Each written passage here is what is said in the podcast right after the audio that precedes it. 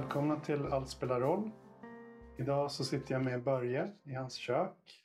Jag eh, träffade Börje via odlingsgruppen, om man kan säga så, Gulliga. Föreningen. Ja, föreningen Gulliga, Gulliga föreningen. Och det var genom uh, våra gemensamma vän Kalle som jag fick nys om Börje. Eh, jag fick ett eh, sms av Kalle att eh, Eh, jag skulle, han tipsade om att besöka fina gemenskapen här ute. Jag fick också veta att Börje höll på med, på, på med Zen länge och varit med och startat Stockholm Sun Center och all, lite allt möjligt.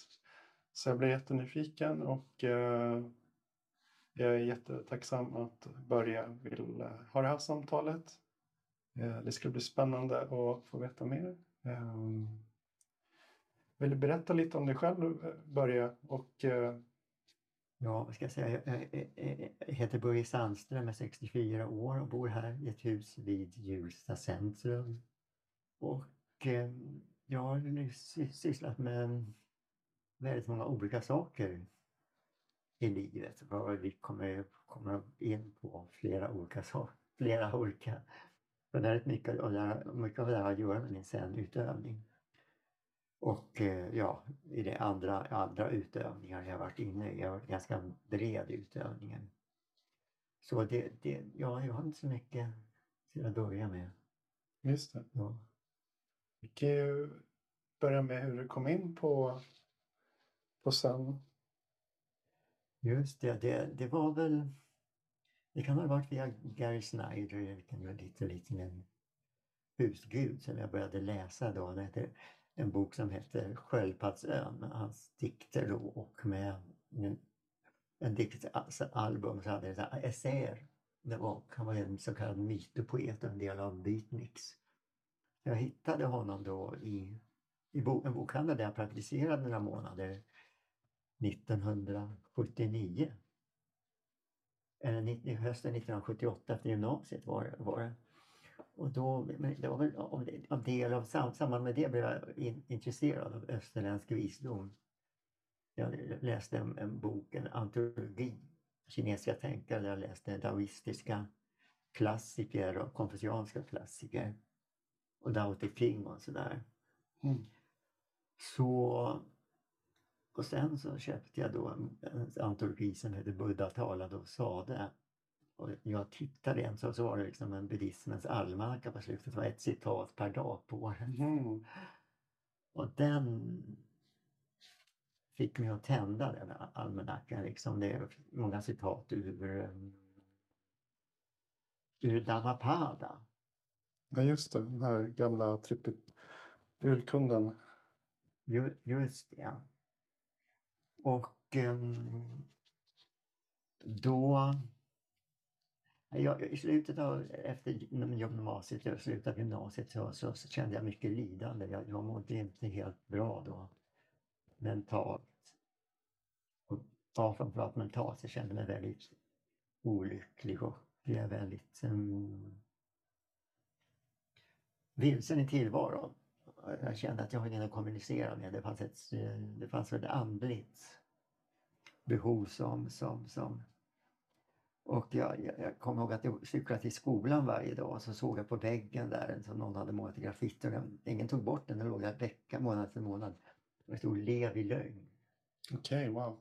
Och det var det jag kände på något sätt. Att det, det där, jag förstod inte på det här samhället. Mm. Hur gammal var du då? gymnasieåldern då, 18, 19. Sådär. Men det, det, det, det, man kan säga att det, det, det, drabbar mig så kraftigt, de, där orden från Dhammapada och så, så att jag jag blev inte buddhist, jag insåg att jag var. Just det. det, var så, det var så starkt så jag kommer ihåg att jag gick över en sjö dagen efter den i sjön och hade närmast tårar i ögonen. För på något sätt så hade jag, även om jag skulle ha mycket besvär fortfarande i tillvaron så hade jag funnit hem. Mm. Jag hade, jag hade Wow. kommit hem sätt, i, i, i grundläggande mening. Alltså. Mm. Och det kändes väldigt bra. Sen tog det ett tag innan jag hade någon att dela det med. Det skulle ta ja, över tre år. Så, så det var så det började Ja, just det. i varje fall. Så att när man komma till sen, det tog, det tog väl ett par tre månader till. Jag, fick kontakt med en grupp förresten som hette Buddhistisk gemenskap. Men det bestod, bestod av Theravada-buddister. Mm. Så, så, så, så, så jag fick till dem en gång i veckan. Vi träffades och mediterade och diskuterade sedan Dhammapada. Och, men, men jag lånade en bok, ett häfte på biblioteket av Zen. Och det som fick mig att tända på allvar var, eh, förutom orden, jag kommer inte ihåg vad, vad, vad, vad, de skrev om det, men Mm. det var de där tuschmålningarna man såg. De var fantastiska med, med så här stor, stora landskap och sen så var det berg och så var det dimma. Mm. Och större del, stor del kunde vara tomhet. Och så såg man en, en liten fors med en liten bro och så var det människor som gick som, som små myror. Och det där påverkades jag av, för det var jag påverkat av tidigare. Jag var intresserad av eh, i, i, i amerikanska ursprungligens, ursprungsbefolkningens kultur. Och att det, hur naturkrafterna är så mycket större än människan. Mm. Det där tog mig hårt, med den här, den här tomheten i bilden också. Det, de gav en speciell harmoni. Mm. Då kände jag väldigt snabbt att det, det, ja, det är sen jag ska utöva. Mhm. Just det, just det. och så började jag på egen hand några månader senare ut, utöva, utöva zen. Som jag Mm. lärde mig via en bok av Hans Hoof Mm. som var den som förde zen, zen, zen meditation till Sverige. Just det, vi pratade lite här innan om, det var han som, eh, det började i Rättvik va? Var- Ja, han tog det till Sverige 1967 och jag undrar om inte han började föra kurser i Rättvik redan 1967. Mhm, mm. Så, så, så, så, så men, men det var han som tog det, tog det då hit från Frankrike. Han lärde sig av en lärare som heter Deshimaru, en Trosoto-lärare. Mm. Så det var så meditationen började. Men han, han var ju själv kristen, han kallade sig buddhistisk kristen. Mhm. Men det var, den meditation han lärde var ju ingen inte buddhistisk tradition, det var sekulär, men det har ju betytt mycket. Mm. Det som skulle bli Stockholms Zen-center, det var ju flera medlemmar som, Mm. som gick, som, som, som lärde sig Mm. meditera där och gick där. Just det, för det precis för, jag gissar att det var på berget. Det är väl ett kristet ställe, om jag inte minns Ja, det, det är ett kristet- Retreat center. det är ett retreatcenter för kristna, men det, de, de fick använda det Mm. då för, för, för kurser då, då under, under många år. Mm. Så ja, Eh, det var så det var. Just det. Jag tänkte också på det när vi har pratat lite innan här. Du nämnde också Black Elk och eh, Native Americans. Har det också haft någon? Ja, det har haft en stor påverkan. Det jag är påverkad av det av den äh, amerikanska, ur, urfolk, amerikanska urfolkens kultur väldigt tidigt. Mm.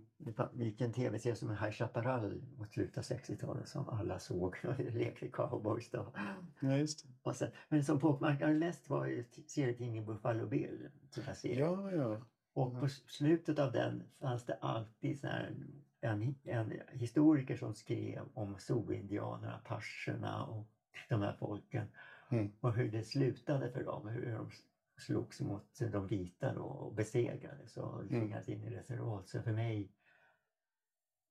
Ja, just det. Jag, jag, jag, lärde, lärde mig då liksom om deras historia Just det. liksom blev påverkad och sen och läste mycket böcker om deras, först var det indianböcker, spänningsböcker, men sen var det deras hi- historia jag läste väldigt mycket. Och så småningom under tonåren, typ högstadiegymnasiet, började jag läsa mer på om det kulturella och andliga. Mm. Och Black Elk var väl en, en början på min andliga resa kan man säga. Jag läste den då någon gång i, var det gymnasiet? Mm. Och den påverkade mig mycket, just den här synen. Han, han, han var ju, ju ja, ja, långt kommen schaman kan man säga. Och just det att all, allting, ja allt betyder något. Så Mm. Då, då att man, man måste alltid vara vaken. Att som någon fågel sjunger kan det, kan det betyda något. Det är liksom en, att all, all, all, allting är tecken så att Mm. säga. Och denna, denna närvaro. Jag påverkades starkt av den och den ledde mig vidare mot, mot, mot öster, österländsk visdom. Då, då, så det, det, det, jag minns inte så mycket, jag har inte boken kvar tror jag. minns inte så mycket. Det handlar om sol, sol, indianernas sju ceremonier. Mm. Tror jag den handlar om. Men där fanns genom saker med, med, med ödmjukhet, att man skulle gå upp till med ceremoni eller vid, vid, vid olika initieringar så ska man gå upp till på en kulle gråtande och, mm. och så, och så eldhyddan och sådana saker. Bast, rening i bastun och, eller i tvätthyddan och sådana saker. Så, så just det, var, det var så jag kom in på, på, så var jag medlem i Svenska Indianska förbundet under några år från mitten av 70-talet. Sa du jungianska? Svensk-indianska. Ja, indianska. Så jag tror de finns kvar, de arbetar för urfolkens rättigheter i, i, i Nord, framförallt Nord och Sydamerika och för, då jobbar de för ursprungsbefolkningar i allmänhet. Mm. För det, deras rättigheter. För på 70-talet gick en, fanns det en hård kamp då. Det fanns något som hette American Indian Movement som mm. kämpades hårt av CIA. Mm, just det. Och, de, och FBI och de, de satte in många på långa fängelsestraff på rent falska grunder. Mm. Med hjälp av korrupta domar och det var många som, som, som, som, som sköts. Och, ja, det var, det var en slags indianpolis man hade som, som det var på Rosewood-reservatet till exempel. Där det var en, en, ett mord i veckan. Och sånt där. Okay, wow. var, den här rörelsen mm. bekämpades fruktansvärt. Jag har ju ett foto där, det syns ju inte. Jag kan ta en bild på. Just det, de har, där, är jag, där är jag. Ja. Så det, de, Ja, ja där, långhårig är du. Han var en av, just det, jag var långhårig där. Ja. Så där han, han kom från ett, ett, ett Rosewood-reservatet. Och han är deras advokat då, som, som, som eh, jobbade med, med de, fanns för, som, de fall som fanns. Lou Gervitz och Rob Robidoux, han är Bob Robidoux, han är Leo Gervitz. Just det. Så ja, just det, jag kan ta ett foto av det sen. Mm. Spännande. Så det, det, det, men så jag var inne på, på den vägen så att säga. säga. Också via Gary Snyder. Gary Snyder var ju påverkad av mm, dels av ursprungsbefolkningens kultur och av zen-buddhism, utövade zen-buddhism mm. på 50-talet i Japan mm. och av um, WWF, tror jag, det, det, det var ett syndikalistförbund i USA. Mm som journalistkalisten, deras slagord var ju, är ju att, att, förändra, att förändra samhället inom samhällets skal. Så att man mm. äh, transformerar samhället inifrån genom att ja, engagera sig i styrelser och sådär. Mm. Och så att ett aktivt politiskt engagemang för människor. Vi pratades lite innan här, innan inspelningen om eh, civilisationskritik och eh, det, det låter som att det, de här grejerna har färgat din praktik ganska mycket. Skulle jo, du hålla med där? Definitivt. Då, mitt intresse för den amerikanska ursprungsbefolkningen ledde, ledde ju snabbt till en civilisationskritik. Mm. I och med att jag, jag, deras natursyn påverkade mig. Då då så förstod jag, mig, jag har inte förstått mig på den här civilisationen. Jag kommer ihåg när jag gick i skolan, då var det jätteroligt då på 60-talet. Det, det, det första året så lekte vi. Det var, det var, det var, undervisningen var inte så allvarlig men redan i andra klass då, det här var ju 60-talet då, slutet av 60-talet, då, då, då skulle vi sitta i raka rader i bänkarna och sådär och börja göra, skriva matte och sånt. Jag, jag förstod inte riktigt vad, vad ska man ge på Jag förstod inte vad som pågick. Mm pågick. Jag, jag har helt med Montessori-pedagogiken där man förordar att barn ska få leka fram till tio års ålder. Mm. Och att man sedan börjar undervisa dem på en punkt så att barnen mm. lär sig självständighet. Och så här, inte sitta i snörräta rader. Och det, det har man ju övergivit i hög grad men fast det finns ju de som vill ha kvar det. Pluggskolan. Just det. Ja, som man redan i andra klass skulle börja bli så samhälls maskiner på något sätt. Ja, just det. Det fungerar som. Skolan var som fabriker. Ju- Just det, just det. Fabriksarbetare och liksom... Oj, oj, oj. Och det haglar ordentligt nu tror jag. Oj, oj, oj. Ja, jo, man ser ju det lite. Ja, det är liksom ömsom blå himmel och sol och Ja, ömsom regn och hagel. Jag får hoppas att du slipper det där. ja. Så, så. Och vi, vi hade ju ett landställe då på Väddö, så det, det är några få hundra meter från havet. Så det, det köpte när jag var sju år gammal. Och då, då, då blev det mycket att man vandrade längs klipporna och havet. Mm. Och jag kommer ihåg den första gången jag såg havet. Mm. Jag var sju års ålder. Liksom. Jag var medveten om det. det. Jag har aldrig sett så mycket vatten. Mm. Det var första gången jag blev medveten om havet. Jag, jag är född i Helsingfors då, Mm. 1959. Och Just det, du föddes i Helsingfors va? just det, så jag hade åkt eh, Finlandsbåt flera gånger tidigare då, men jag, men jag, var, inte, jag var inte gammal nog att vara medveten om havet. Ja, just det. Nu blev jag medveten om havet och det var väldigt starkt. Och sen fanns det ju djupa skogar där som Mm. man kunde gå i. Så det, det, den, den, naturen betydde ju väldigt mycket. Så, så jag blev, var tidigt civilisation, civilisationskritiker Mm. och hö- höll på ursprungsbefolkningens sätt att se, att se på, på jorden. Så det, och det gick ju över då till zenbuddism också. Till zenbuddismen också så småningom. Det och hans dikter har ju mycket, Rickard Schneiders dikter har ju mycket också. Mm. Har du någon speciell relation till naturen nu när du har... Det, jag tänker att så här, en del säger att svenskar eller nordbor har en speciell relation till naturen. En speciell... Att det är lite som, det finns någon som nyligen släppte en bok som hette Skogsfolket. Där han pratar om att svenskar har, påstår att de inte har någon religion men de har de har ju som en speciell relation till naturen som man skulle kunna säga är lite speciell. Ja, det, det, det, jag vet inte hur andra folks eh, relation till naturen är. Många är ju rädda för naturen, som de invandrare och sådär. De, de, de, Mm. Som svensk har jag lärt mig att uppskatta naturens skönhet. Mm. Att, att, att vara i naturen och gå i naturen utan att vara rädd. Det, det, så vi- visst, den här naturkänslan fanns ju, fanns ju redan tidigt med att vi, i och med att vi i vårt landställe där. Att, eh, Mm. att man kunde gå ner till havet och bada. Och sen, sen gå längs klipporna liksom ibland kilometer Mm. och kunde gå omkring i skogarna då. Det, det, det, det, det, det, såklart det, det, det betydde något. Det betydde något verkligen. Just det, för jag tänkte om du hade någon dröm om att flytta ut i skogen. Jag tänker så här som en civilisationskritiker om du hade, Jo, vad heter han, jo, Walden? Jo men, jo, men det hade jag i 20-årsåldern. Mm. Att jag funderade på att skaffa mig en stuga. Bli poet. Ja, men det fanns definitivt Just det. där. Det, det, det, det, måste jag ju säga att det fanns där. Men den har lagt sig lite eller finns den kvar? Den finns väl fortfarande kvar, det gör den faktiskt. Jag har faktiskt funderat på att flytta ut till landet så någon gång om jag får chansen så att säga. Mm.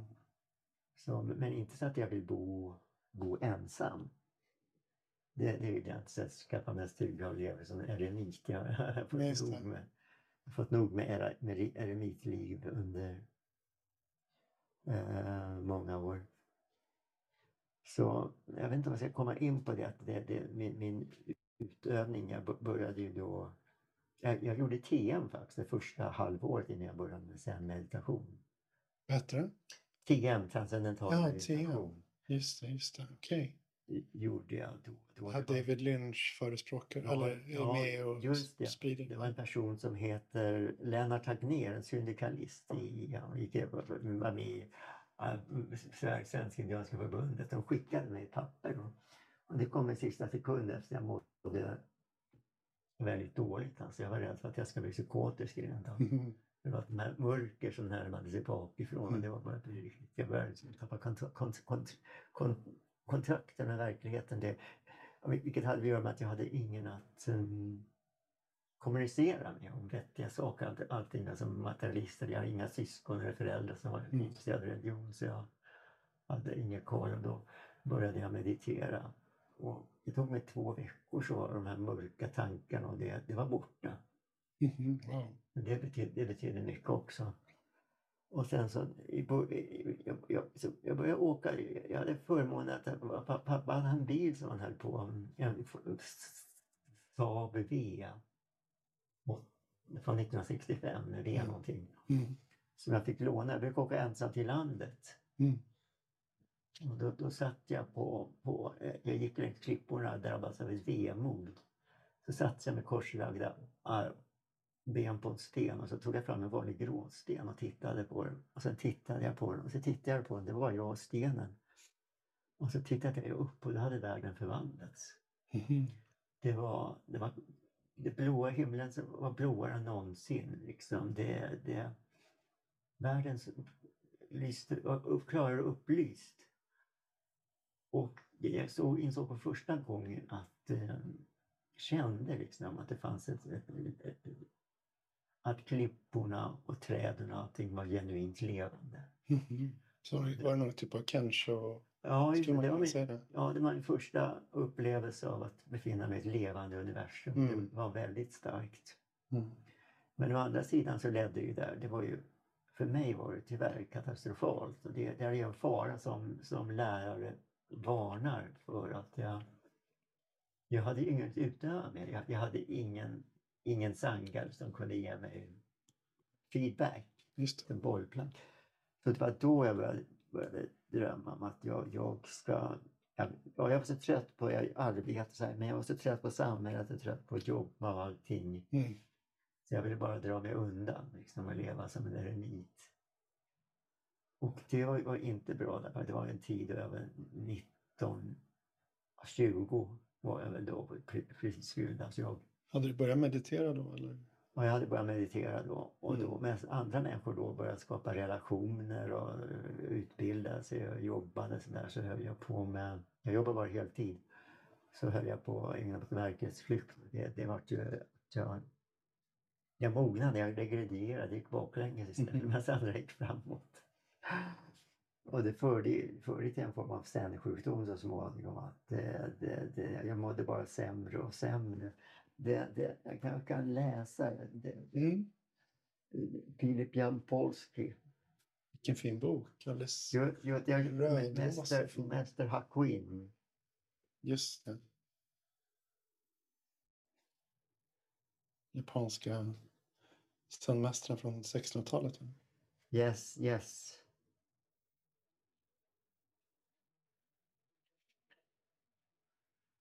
Just det, jag, började, jag hade flera sådana upplevelser så när hösten kom så började jag fortsätta söka. Det är det, är det sämsta sättet egentligen att söka efter upplysning. Mm. den, finns inte, den, den kommer som en gåva. Så han skriver så här. If by yourself you recklessly seek for your own brand of awakening, you will engage in excessive study and become entangled in appropriate thoughts. At this time, the chest and breathing mechanism becomes stepped up. A fire rises in the heart. The legs feel as though they were immersed in ice, and slow the ears are filled with a roaring sound like a torrent sounding in a deep valley. The lungs shrink, the fluids in the body dry up, and the end you are, and in the end you are afflicted with a disease most difficult to cure. Indeed, you will be hardly be able to keep yourself alive All this is only because you do not know the correct road of true practice. The most regrettable thing indeed. Och eh, det var något av, något av det jag drabbades av. Alltså det, det, ja just det, the, uh, uh, uh, you are afflicted with a disease most difficult to cure. Så, så, så det är möjligt. Jag ibland har funderat på, om jag inte lider av det där fortfarande. Mm -hmm, just det. Jag, att jag hade inte fötterna på jorden. Det var ju liksom inte... Det, det, det, och det är därför man har en andlig lärare som kan... För det där, det där, det där händer med utövare. Mm. Om man, om man, som, det var en uppvaknande jag hade, ett andligt uppvaknande utan tvekan. Så, så efter det har jag aldrig, har jag aldrig förlorat den känslan av att befinna mig i ett levande universum. Mhm. Wow. Men, men samtidigt så kom det för tidigt. Mm. Det hade varit mycket bättre om man till exempel fått det när jag utövade i tre år i Toronto, Rochester i slutet av 80-talet. Mm. Ja, du åkte dit sen.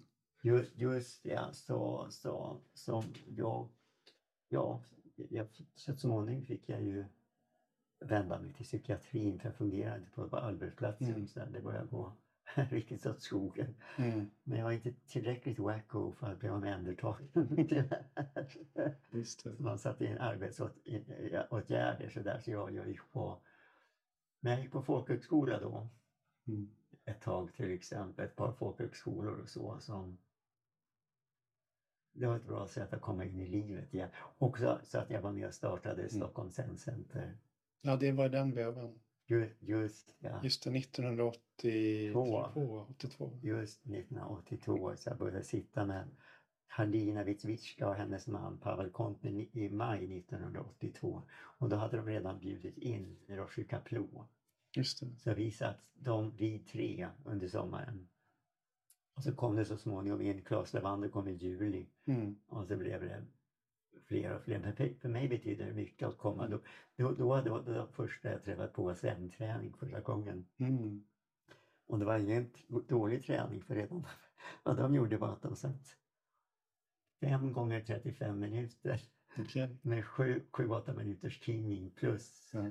plus eh, vad heter det, avslutande recitation. Ja, ja, ja. Så vi började klockan sex på kvällen och, och, och blev klara klart till tio. Sen kikade vi. Det måste ha varit ett häftigt möte. Ja, och som det var första just det. Och de här till VBF, det är min mobil. Just det, vi kan börja om där bara. Precis din första upplevelse där. Du satt eh, fem pass och eh, Vi satt rest- fem, fem pass med, med, med cleaning emellan i sju, åtta minuter och vi avslutade med recitation. Så vi började klockan sex på kvällen och slut var klara kvart i tio. Det var en sån liten session varje. Hur var det då? Var det liksom förbryllande? Reciterande på japanska? Jag hade suttit- mer än en, en gång om dagen, 20-25 minuter. Ja, just det. Men, men jag visste ju det, jag har ju läst om att sen kan vara stenhårt. Det var någon nunna, någon, som, skulle, som, som var där som hade suttit var på sessionen och sovit två timmar. Ja, just det, just det, just det. Sådär att, ja, jag, jag tänkte att det är stenhårt. Jag, jag tänkte att det, var, det här är sen-träning. Ja, ja. Fick du blodad tand sen? Ja, sen, så, så här är det helt enkelt. Ja. Och sen kom ju Claes också. Han hade också suttit med en 25 minuter. Han hade varit på en sån här veckoretreat i Rättvik. Men han hade ju också på... han var inte beredd på det där. ja, just det. Det här var ju folk från Rättvik, eller några från Rättvik, där du, eh, från, du berättade om tidigare. Ja, jo, det var några som hade gjort det. Hade ju varit där då. Mm. Så, så, så. Men det var intressant för det, ju, ju- närmare tiden kom när Rosser skulle komma i slutet av 80-talet, eller slutet av augusti det året 82, så, så det var som om det blev exakt en- så här en tätnad där, att ju närmare Roshi kom, ju fler kom och satt. Så i början var vi bara tre i ett rum och, och i augusti då, juli-augusti, då var det var rummet fullt. Folk rymdes. Vart satt ni då? då? I Älta. I Älta? Okej. Så för mig tog det kanske, kanske uppåt en, en och en halv timme att ta sig hit Ja, just det. härifrån. Så jag kommer, måste komma hem framåt halv tolv då. Ja, just det. Men det, det, så det var. Så kom han då 1900, då, ja det har vi sagt så det räcker. Och då hyrde vi en lokal på Östermalms föreningsråd. Och första, första kvällen på föredrag då kom det, salen var full. Sal som tog, jag vet inte vad, om det var en sån som tog 150 personer kanske, så, så kom det väl 250. Folk klängde längs väggarna. Rackarns, det var ju saftigt. Det här var verkligen Birth of Zen. I, eller sa de tog 250 Ja. personer, det kom 350, jag vet inte. Men Just det, du, du, var det då du nämnde att det var, han var eh, Roshi Kaplora? just det, han höll ett tal. Ja, Ja, han var med i tidningen också då, eller? Just den här bilden du har på väggen. i Svenska Dagbladet. Och dagen efter hade vi en, en workshop med 125 deltagare. Jaha, wow! Så, och dagen efter det hade vi en endagssittning Mm. Med 85 deltagare. Rackarns, Så det var, det var, vilken start. det var, ja, det var verkligen starten på sen, sen, sen, sen buddhismen i Sverige. Men de antal som blev kvar, det var inte mer än ett dussin som blev kvar. Mm. De, resten försvann. Liksom. Det var många från Zenvägen och sådär. Så, Mm. så. Fanns de då eller de bildade sen vägen senare? Du det? Jag tror Zenvägen bildades en, en, en, efter att de hade blivit utkastade från berget. Jaha, Det okej. var en präst då som tyckte att det ville införa något som heter kristen djupmeditation. Alltså detsamma som mm, zen-meditation. Mm, Det, det kunde, man, man kunde kalla det kristen djupmeditation då. det. Och, eh, och han ville ha en mer krist, kristen Mm. eh, undervisning i det. Och sen, som blev Zenvägen ville ha en sekulär. Mhm. Så det var då de, då, det, då var de, de skaffade sig då en Zen i Stockholm. Som de delade med väst, den västra och Western Buddhist Order. Ja, just det. Sangs Rakshita. Just Sangakshita. Det, det var så, så det var. Precis, de heter väl Triratman tror jag. Det är möjligt, det är möjligt. Ja, Det är möjligt. Så här, engagerad buddhism. Vi kommer ju komma in på det. Just, just det. Om vår första sändning var faktiskt i min lägenhet. Alltså inte här, jag bodde faktiskt i en tvårummare där borta. Mhm. Så och det, det var så att det var, det var, dels var det mitt sovrum och så hade jag ett större da- vardagsrum och där gjorde vi en sendo för det vardags, jag har nyinflyttat så vardagsrummet stod tomt. och så hade vi en hall och ett kök och så när vi gjorde king då började vi gå genom vardagsrummet ut i min hall, Mm. in i köket, genom mitt sovrum och in i mitt vardagsrum igen. Ja, just det. Men för mig var det alldeles utmärkt. Vi hade sittning åtminstone en gång i veckan. Vi hade till och med en endagssittningar där. Ja, ja. Just det. Liksom, så det, det, det var väl några månader, tre, fyra Mm. månader. För mig hade de gärna, vi gärna fått stanna där. Ja, just det. Men de, de är så bortskämda, de som bor i Stockholm. De tycker Mm. det var så långt. Ja, just det. Så då hittade vi istället ett center på Fridhemsgatan. I Nedervåningen då. Mm. ö, Vid Fridhemsplan. Mm, mm, mm. Den går förbi där Go- Govindas låg förut. Ja, ja, där nere. Så, så vi hade den ner mot vattnet. Mm. Så, och det var en, en källarlokal som några punkare, punkrockare hade. Så det var fullt med graffiti på väggarna där. Ja. Så vi, det, det, det, fick, det fick målas om. Ja, just det. Det blev eh, japanska kanji-tecken istället. Jo, ja, nej, det var nog bara rena väggar.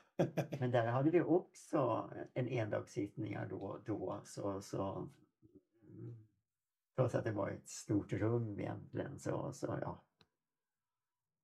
Just det. Så, så ja.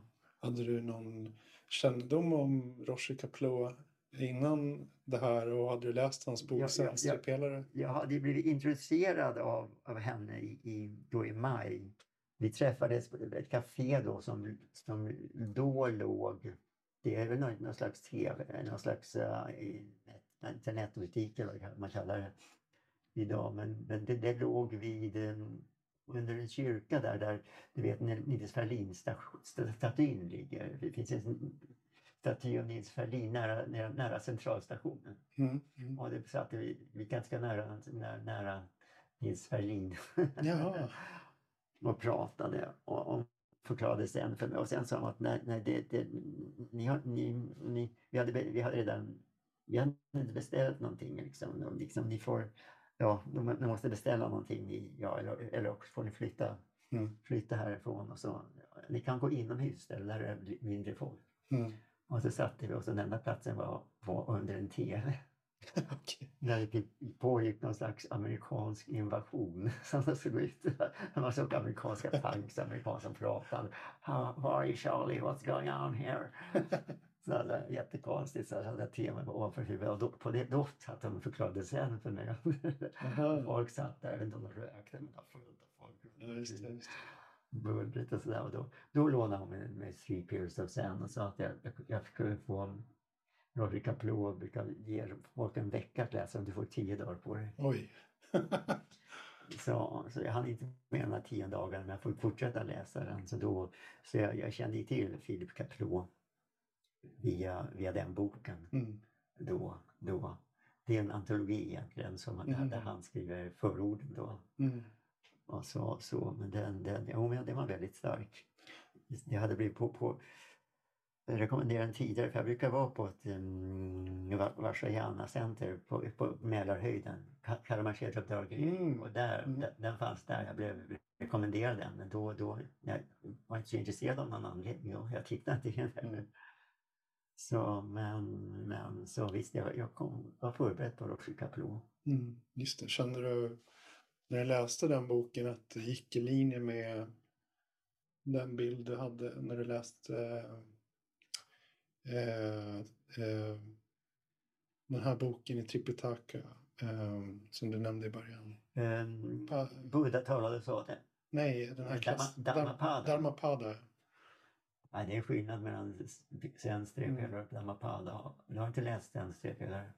Jo, jag har läst den. Okej. Jag tänkte bara om du kände att du kände dig hemma i, i den när du läste eh, Dharmapada. Men kände du samma sak när du Jo, läste men jag, jag kände det. det, det, det är en annan sak. Jag kä- kände ju det att det, liksom, det var fick en känsla av att vara var verkligen klassisk zen-träning eh, som, Mm. som den utövas i Japan. Då. Mm.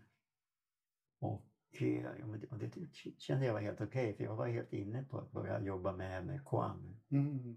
Mm. Då, då var det, jag, Mm. och, för då fanns ju upplysningstanken där. Mm. Jag, jag visste inte om jag haft, haft någon genuin Ja, just det. kanske eller inte. Det- det- Vem, jobbar, vem var det som gav dig din koan då? Var det Roger Caplot då? Just det, just det. Han kom frekvent till Stockholm gissar jag. Ja, men det var först 1984 jag fick en chans att jobba med. För han, han kom inte tillbaka förrän 84 då. För det var ett par andra lärare som kom. Först var det Sensei och sen var det eh, Sensei Bodin som kom. Mm. Sen som kom 83 redan. Han, Mhm. Bodin kom väl, Han var med så länge, eller från så långt tillbaks. men Men vad är Bodin? Ja, han, ja, ja redan i, jag var ju där 83 då. då. Mm. Han började ju utöva kompetenscentret 82 Mhm. och sen som sen säg kom 70, eller 72 kom. kom Ja, förlåt, precis. och så 70, 70 kom sen som sen, sen. Just det. Så de blev väl ganska, ganska tidigt ordinerade Mm. båda två. Mm. Och blev båda ganska tidigt inne i att bli, om inte lärare, de, de lärdes upp snabbt att det var, var, var så kallade monitorer som slog med Kiyosakon och tidtagare och, liksom, Ja, och sådär, du vet. Och så, så, så de var väl, ja, bestämda att bli lärare. Mm. Då. Så fanns det en som hette Varsran, Varsran också, men han, han blev inte lärare. Han blev psykoterapeut Ja, efteråt. Så ja, just, just det. Så det mm, Jag tänkte på om man skulle backa bandet lite. ja, Vi pratade lite om eh, när vi, ja, när vi satt och planerade samtalet. Så nämnde du också engagerad buddhism, eller jag vet inte vad man kallar det på svenska, men mer samhälls... ehm, vad heter det? Engagerad buddhism, socialt engagerad buddhism. Socialt engagerad buddhism, ja. Ja, just det. Ehm, var det någon, någon sån, fanns det någon sån tanke innan du träffade Kaplo också att du skulle komma in i mer sådana miljöer där Ja. det fanns mer sånt? Ja, definitivt. Därför att den första föreningen jag kom till var föreningen Buddhismen, för, för föreningen FBG, Förbundet Buddhistisk Gemenskap. Det var menat att vara en paraplyorganisation för alla buddhistiska föreningar som inte fanns då. Ja, det. Det var kanske, eh, kanske ett par föreningar till i Stockholm då, 1907, våren 1979. Så det, då kom jag och då hade jag liksom en slags bild av, av, av, av buddhister som väldigt lugna och sådär. Och du vet, så Mm. lite, lite munkaktiga och sådär. Mm. Den första jag träffade på var Bror Bagandi. Det var, och han var en av de mest eh, spirituella och liksom entusiastiska personer jag träffat. Han hade så stora klara ögon. Liksom, Åh vad trevligt, vad trevligt. Så började han, han höll på att göra i ordning fika så gjorde han, göra det ännu snabbare. Ja. Så, och den andra jag träffade var, han var socialdemokrat och aktiv i Socialdemokraterna i Täby kommunen. Mm. Och den andra jag träffade var på var Gunnar Hjellmo som var, var aktiv syndikalist. Mm. Och då var Gunnar Hjellmo sa till exempel att han var tämligen borgerlig när han började utöva buddhism. Men från efter att han börjat utöva buddhism, det var då han blev syndikalist. Så det var ju första, jag fick ta, första gången jag fick eh, det blev, det var det hur som helst eh, bla bla bla som det blev, förlåt. Ehm, min kontakt med engagerad buddhism, för de var engagerade buddhister kan man verkligen säga. Mm. Och det var då jag mötte de här tankarna att i, i en traditionell buddhism så, så ska man ju så att säga eh, frälsa sig själv och upplysa sig själv och hjälpa andra, andra så att säga, Mm. andra varelser. Just det, bodhisattva. Just, just ja. ja. Och eller inom Theravada man har man inte bodhisattva tanken på, på samma sätt men ändå Mm. man ska ändå i, i, hjälpa i varje fall, fall man är munk att hjälpa Mm. till att mm, undervisa andra i varje fall. Och, och, men de kommer första gången på tanken att det gäller inte bara personlig frälsning för sig själv och andra utan man måste liksom hjälper inte att rädda sig själv utan att man måste liksom förändra samhället också. Mm. Just det, just det. Det, det, det, att det, och man tryckte på det, det, det, är det behövs samtidigt också en samhällsförändring. Mm. Därför att de som många människor i Asien inte minst liksom måste jobba 6-7 dagar i veckan, 12-14 timmar om dagen och så har man barn sådär. Mm. Då, då kan man ju inte utöva. Nej, nej, precis. Så väldigt många i Asien de, de går väl till templet sådär ja, någon gång i veckan eller Mm. kanske går dit och bugar och sådär. Liksom. Så Mm. det, i Asien, det traditionella i Asien, det är väl inte riktigt, riktigt samma sak idag. Men det är ju att det är munkarna som Mm. utövar för en. Liksom. Alltså, så får man merit genom att ge dem mat som gåvor och genom att buga för dem och röka sig i templet. Och, eh, traditionellt har det inte varit så vanligt att lek, män och lekkvinnor har mediterat. Mm. Det har börjat komma i högre grad nu. Mm. Men, men, men, men socialt engagerad buddhism den har ju en tradition ända från kung, kung Ashoka från 200 före före Ja, just den indiska. Just det, han, han skapade ju första välfärdssamhället i världen med, Mm, det. med sjuk, sjuk, Sjukhus för, för, för, ska, för eller, platser för gamla och sjukstugor för skadade och sådär. Mm. Till och med för djur. De tog som hand. ja. Det, det, det, så han, jag, jag, jag, har inte läst honom på länge men jag tror han byggde vägar och liksom, han gjorde väldigt mycket gott. Mm. Och jag tror hans symbol finns i den, indiska flaggan. Jag tror det är det Mhm. åttafaldiga hjulet. Tror jag. Ja, okej. finns på. Så det, det finns en massa P, man fick höra talas om första gången med det finns såna här pelare som det står eh, liksom som har rest med, med, med, med tecken då, från åttafaldiga hjulet och sådär. Mm. Och det kanske finns en del skrifter på det som han Mm. Reste liksom runt, runt, reste upp runt sitt rike. Mm. Och sen en annan inspiration är ju Henry Davis Thoreau, hans Skogsliv i Walden har ju Ja, påverkat många, bland annat Gandhi. Mm. Som Ja. också är en inspiration för, för engagerade bilister och um, Dalai Lama. Mm. Och sen Thich Nhat Hanh, det är Mm. starka. Och vad, som, vad som hände var ju att det var på 40-50-talet när buddhister, buddhistmunkar, kanske blivande buddhistmunkar eller före detta buddhistmunkar pluggade på universitetet kom, kom i kontakt med marxistiska tankar. Mm. Och där handlar det om att man måste för- förändra samhället Mm. Okej. och inte acceptera samhället som, som var på 1700-talet i Sverige, i världen. Mm. Och även i Asien i modern tid att man ska vara sin läst. Mm. Att är man fattig så kan man räkna med att fortsätta vara fattig. är man Ja, just det. Så, Man är det- låst till sin, sitt det, just det, marxismen går ju handlar om att inte acceptera det. Ja, just det. Utan, uh, vad heter det, proletärföreningen eller? Just det. Så, så de kom, kom och så det var ju en rörelse då på 50-talet, de började på 50-talet som blev som Abedkar där man hade möten. Just det, från kastlösa. Just det, tiotusentals människor gick över till eh, buddhismen för att slippa kastsystemet. Ja, för jag har för mig att jag, jag, nu minns att jag träffade på en kille vid Umeå universitet som skrev en uppsats om det. Jag, men eh, visst var det så att buddhismen var ganska död i Indien fram tills den här uh, återupplivandet av, vad hette han, Ambek- Ambedkar eller något sånt där. För, Ambedkar, ja, för att eh, buddhismen dog väl ut i Indien ganska mycket, eh, några hundra Ja. år efter. ja den mer eller mindre försvann. Det enda som var kvar var i Sydindien en, en Theravada. Just det, just Så, det. så det, det var i, i Sydostasien och Tibet då. Ja, just det. Och sen i Kina som den började frodas. Ett tag frodades den ju till och med i Afghanistan och Pakistan. Ja, just det. Just det. Där den, där den försvann. Just. Men sen så kom han då och så fick den ett nytt liv i Indien om jag förstår rätt. Det eller? där kung Ashoka. Nej, den här Ambakar, eller vad heter han? Han eh, som... Ambedkar menar du? Ja, precis, från Kastlösa.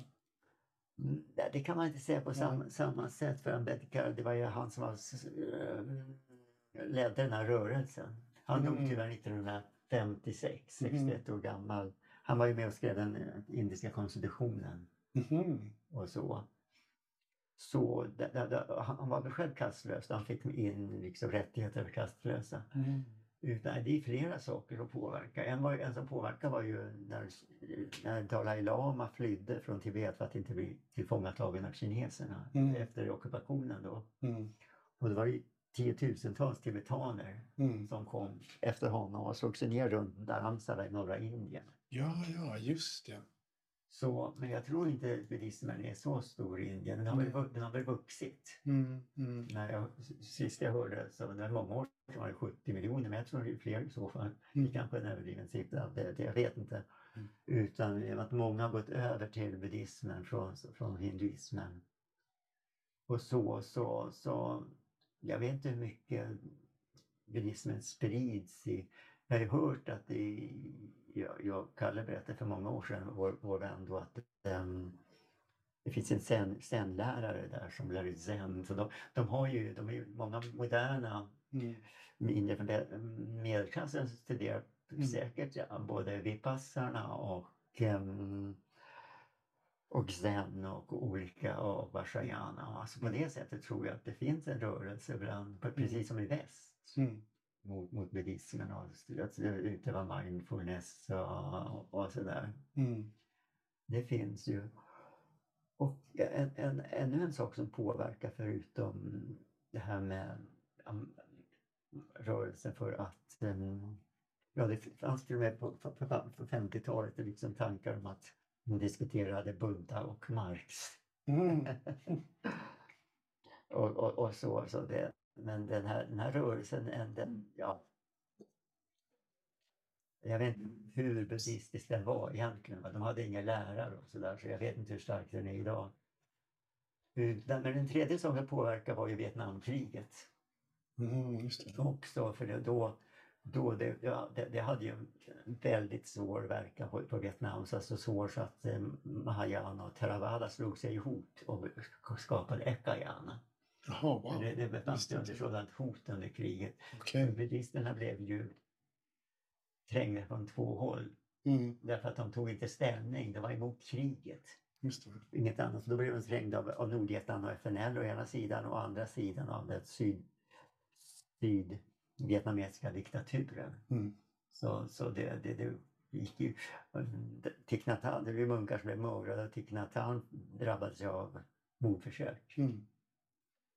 Så, så, så de kastade en handgranat när han låg och vilade men den, den flög genom fönstret, studsade mot en gardin och flög tillbaka. Till exempel. Men då, men då var det ju den här asiatiska stilen då i Vietnam att man gick till templet och att, att i Vietnam, Asien är den här traditionen att Buddha hade ju, alltså Sangha hade ju turen att de var ju väldigt förföljda. De utsattes också mordförsök, de blev stenade och allting när de vandrade.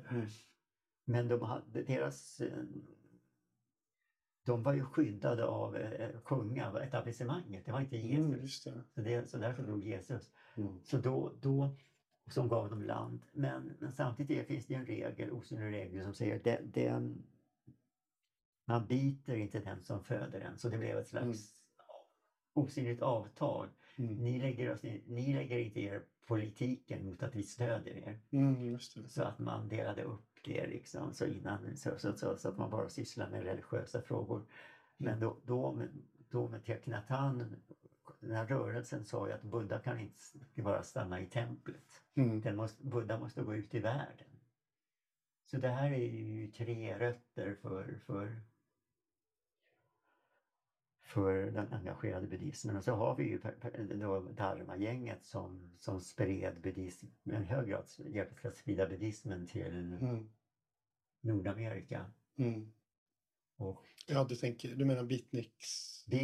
jag Eller Dharma-gänget, du menar Ja, just det. beatniks? Beatniks, narkoman som är Dharma-gänget. Ah, ja, Det just var- det, just det. Just Så det. det var beatnik som hjälpte till att sprida Ja, det. buddhismen. Eller som en sån där eh, tibetansk eh, Rinpoche sa, det var, det var hippies som tog buddhismen till Amerika. Så, att man, så det, var, det blev en omvänd slags mission. Det var de som bjöd in Ja, just det. dharma-lärare. Så, där. så det, det är så i väst. Vi, vi bjöd, ja, så, Mm. så, så, så. Mm. Hur har det färgat ditt liv då? Liksom det, jag, jag fått en, det känns som att det är en ganska viktig aspekt i, i din, ditt utövande, eller har jag fel? Du menar engagerad buddhism? Ja, liksom att vilja påverka och Jag har- göra, göra gott i samhället. Ja, just det. Jag, jag har gjort det, mitt bästa för att göra gott. Min, min hälsa har väl hindrat mig att inte göra mera Mm. gott. Men, men jag har ju genom mitt engagemang i olika zen-grupper, i och med att jag var med och startade Stockholms Zen-center, Mm. har det betytt något. något. Och när jag kom till, jag kom till Rochester 86 för att träna på centret där. Mm. Då, jag var med på ett passagier med Roshi Kaplan, men sen skulle han gå i pension på grund av sin hälsa och, och Roshi med Bodin. Just det, han hade Alzheimer någonting va? Eller det var någon Ja, sån... nej, han hade det, han var före detta alkoholist och storrökare och sådär så han var Mm. inte så bra hälsa. Mm. Mm. Så, så egentligen, ja vi kan tidigare men det var ju krångel, det var en annan lärare Mm. som, vad heter hon Tony Packer. Ja, Tony Hon, Packer. hon, hon, och så för ett nytt exempel, hon hoppade av. Just Det det. var inte hennes cup of tea det centret. Så då fick, han komma tillbaka så 1986 då i november och december ville han hoppa av. Jag tror han ledde den, det var en sista session någonting. Och då kände jag att jag, jag, jag var svagare för sen som sensei i, som ledde Toronto Zen Center. Mm, men det var också i samma tradition då? Eller? Just det, samma kaplå, Okej, kaplå ja. Harada, Yasutani, kaplå-traditionen. Just det. Så då, då reste jag upp dit. Ja, det jag var ju osäker på för det här var ju ett, Rochester var ett fast zen-center. Man fick ju till och med lön 50 dollar i månaden. Ja. Förutom mat och husrum. Det var inte illa. Men jag ändå klagade de utövarna på att det var för lite. jag förstod inte vad fasen. För där, när jag kom till Toronto, det var en, som hade varit där. Han sa, vad ska du där göra? Det är bara ett hus. Ja. Jag undrar också vad ska jag där göra? Men jag kände det att eh, min intuition sa att jag skulle dit. Och det, så i början fick jag till och med betala för session och eh, alla avgifter där. Mm. För bo och mat och allting.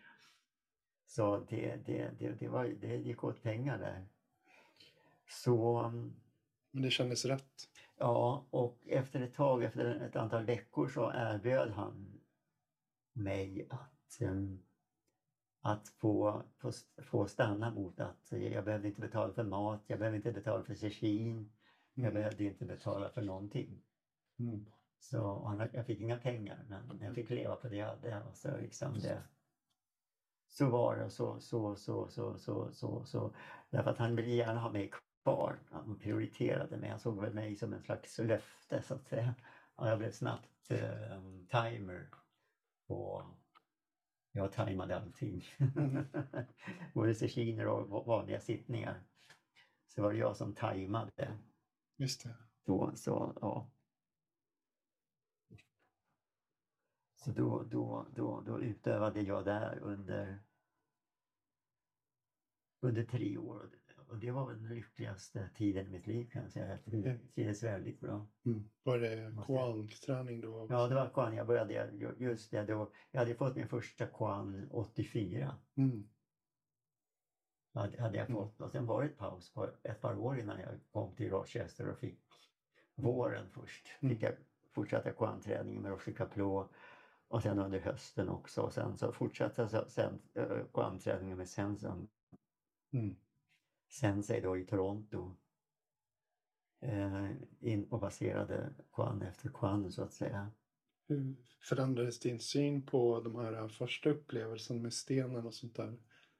Fick du liksom någon mer större helhet för vad du hade varit med om? Mm. Jo, men jag, jag utgår från, från det, det, det, det att jag, det, det, blir mer fördjupat det som pågick. Jag, jag menar, det är svårt när man utövar med, med Kwan i början att förstå vad det handlar om. Mm. Man, man, ska, man svarar, det svarar intuitivt. Just det. Så i början så, så, så direkt analyserar man ingenting av vad som händer. Mm. Så, så ofta visar man ju bara genom att visa en näve eller ett finger eller slå näven i golvet och sådär. För att visa Mm. Just in, insikt. Det finns andra sätt att vissa, vissa koner kräver så att de svarar svar så att säga Mm. med, med, med ord och så. Men det ska, mest det ska ske så, så, så mycket som möjligt genom ja, sätt att agera på det. det Kwaner handlar om att lära sig att, att lära sig olika former av agerande. Mm. Man agerar spontant i vissa, många situationer. Därför man går igenom hundratals eller tusen kwaner. Mm. Så, men för mig tog det och tio år efter att jag slutat med kwan för att börja förstå vad det Ja, okej. det på Ja. med kwanerna. Då, alltså man kunde börja... För jag, jag, jag kom inte så jättelångt. Jag passerat motsvarande 120-130 kwaner. Just det. Och i vår skola var alltså väl 600 kwaner Just skulle det. passera. Mm. Men för, för jag skulle just börja på Blue Cliff Record. Mm. Samlingen. Just ja, när jag slutade ut, eh, kwanutövningen. Där. Då, i den, den är lite mer, går djupare än Mumonkan som vi jobbade på. Mm. Mumonkan är lite lättare, lite mindre intellektuell, mer intuitiv. Mm. Um, Blue Cliff Record är, där måste man ibland reflektera över vad som pågår. Kwanerna är lite mer, vanligtvis mer, lite mer komplicerade Mm. Okej. och längre och sådär. Liksom. Och, Mm. ja. Så men tyvärr så, så, så, så reste jag hem, fick jag resa hem innan då. Så Var det på grund av hälsan då eller? när jag kom till en punkt där jag helt enkelt kände att jag hade börjat experimentera med ett lugnare sätt att sitta helt enkelt. Mer avslappnat men så fort som jag gjorde det under sittningar så då blev jag liksom grymt slagen av artrosa. Och Antingen var det Senson eller också var det någon av monitorerna som var för hans, hans befallningar och naturligtvis Mm. dunkade på mig så att jag kom ur balans. Jag var tvungen att sitta så här. Och jag kände att det gick inte. Jag, jag fick ingen space. Det. var avspänd då fick jag mer space. Och jag kände att jag, man sitter så här liksom med Ramroll Directness och bara, bara, det är mycket hara i, i Rochester, Rochester det, det stilen. Mycket hara. Mm. Man ska sitta så här bara liksom och vänta att koanen öppnar sig. Och det fungerade inte längre. Det var, det var som att sitta med så här blinders, Mm. skygglappar för ögonen. Att, att jag utvecklades helt enkelt. Mm. Så jag vill inte acceptera det först. Jag förstod inte vad, jag, först, jag tog mig ett tag att förstå vad som pågick. Mm. Och så, så sen så att jag märkte att jag var liksom engagerad, att jag kanske skulle åka, åka hem liksom ett tag och komma tillbaka. Mhm. Och jag funderade på det, jag tänkte inte göra det först men så kände jag det att liksom, ja, jo men han har nog rätt. Men jag var kvar där ett tag till, de två, tre sista sessionerna under vintervåren Mm. 80, 90 var det. Då, Mm. då, då satt jag bara och längtade hem till Sverige. Kan sitta med sitta med Ramrod Directness, vara timer och bara längta bort därifrån. Ja, det låter inget Så det, var, så det var en lättnad att komma fram till att komma därifrån. Men samtidigt var det en sorg för när jag lämnade det centrum med, Mm. med liksom dessa människor där som jag var van vid. Just det, du trivdes ju så bra där. Ja, så min plan var egentligen att komma tillbaka, att vila upp och komma tillbaka. Men så kände jag det så småningom att nej, det var, det var inte min kopp te längre. Mm. Tyvärr. Så det, jag, jag tycker det var synd. Jag kunde önska sig, jag har önskat att jag kunde fortsätta avsluta kvarnutövningen men, men, det, det, men det gick ju inte. Ja, just det. Så då, då kom jag hem och, men då var jag ganska utbränd måste jag säga. Ganska uppgiven. Eller uppgiven, uppgiven. Det, jag hade haft för hö, höga förhoppningar på, på det hela måste jag erkänna. Och där kom vi in i tillstånd som, som och det visade sig senare att um, jag fick, ja, det var först förra året jag fick diagnosen a, a, autism i barndomen. Mm. Högfungerande autism i barndomen som en, jag ser det samma som Asperger med en viss CAD, general anxiety diagnosis någonting. Men också med en slags trötthetssyndrom. Och så jag, jag hade ju väldigt svårt att även i fortsättningen under 80-talet och fortsättningen hade jag svårt att agera tillsammans med människor. Mm. Jag hade svårt med människor överhuvudtaget, jag hade svårt på arbetsplatser, jag var långsam Mm. och fick alltid höra att jag var långsam på arbete och kunde inte skapa relationer till framförallt kvinnor och så. Och jag trodde när jag åkte till Rochester, till Rochester och Toronto att nu, nu kommer allt det där att lösa sig. Allt kommer att lösa sig. Men jag kom tillbaka och fann att jag i hög grad hade samma problem kvar. Som, men jag hörde ju om- från, från som Bowlin sa till Sensen att de i Stockholm tro, de kunde inte tro sina ögon när de såg hur mycket jag förändrats. Så något hade ju hänt. Ja, just jag märkte det att Mm. trots att jag inte kört bil på minst två, två, tre år så var jag ändå, än jag jobbade på ett mm, ålderdomshem och fick hämta mat med bil och sådär och köra i stan ibland och då, då märkte jag att jag ändå var en bättre bilförare. Jag var mer Okej. stadig. Jag, jag, Ja. annars kunde jag vara rätt lättstressad. Men jag var mer stadig liksom, så jag märkte att någonting hade hänt i grundläggande. Men, men jag hade för höga förhoppningar. Sen, sen, sen, är ju inte menat att vara en sån här eh, att, att jag hade för höga för att det ska liksom göra att man det är inte terapi och sådär. Nej, precis ingen terapi. Utan klassiskt sett handlar ju om att man ska vara så pass mogen redan så att man har helst haft relationer och så familjeliv och sådär. Just det. Om man säger att man ska bli munk Mm. så är det i hög grad inte idag. Så, så då, då kom jag hem och, och började sitta på Stockholms Senscenter igen. Men jag gjorde det halvhjärtat därför att det var samma utövning där. Mm. Det var liksom Stenhårt. Just det, Mm. samma s- grej. Och jag, jag, och jag, var jag och byggde på Sänngården. Och så, eller byggde och hjälpte till på Sänngården. Mm. Men du bodde aldrig där ute? Mm, bodde och bodde. Eller du kände inte att du ville Jo, fortsätta? jo men jag sov väl över Mm. en, en och annan natt faktiskt. Mm. Jag kommer ihåg det var en galen dam där som skulle sätta igång och jobba med någon slags maskin som slipade golv klockan fem på morgonen. Oj! Var helt... Ja, just det. jag ville ju fortsätta sova. Det var inte så Kina. Men det var det här med renovering då och Ja. inre då. Mycket jobb med det. Så, jo, men jag var där och så, flera gånger. Och så, jag sov. Jo, men jag kommer ihåg att jag sov där också. Men ni hade ingen eh, liksom, lokal lärare då, utan det var...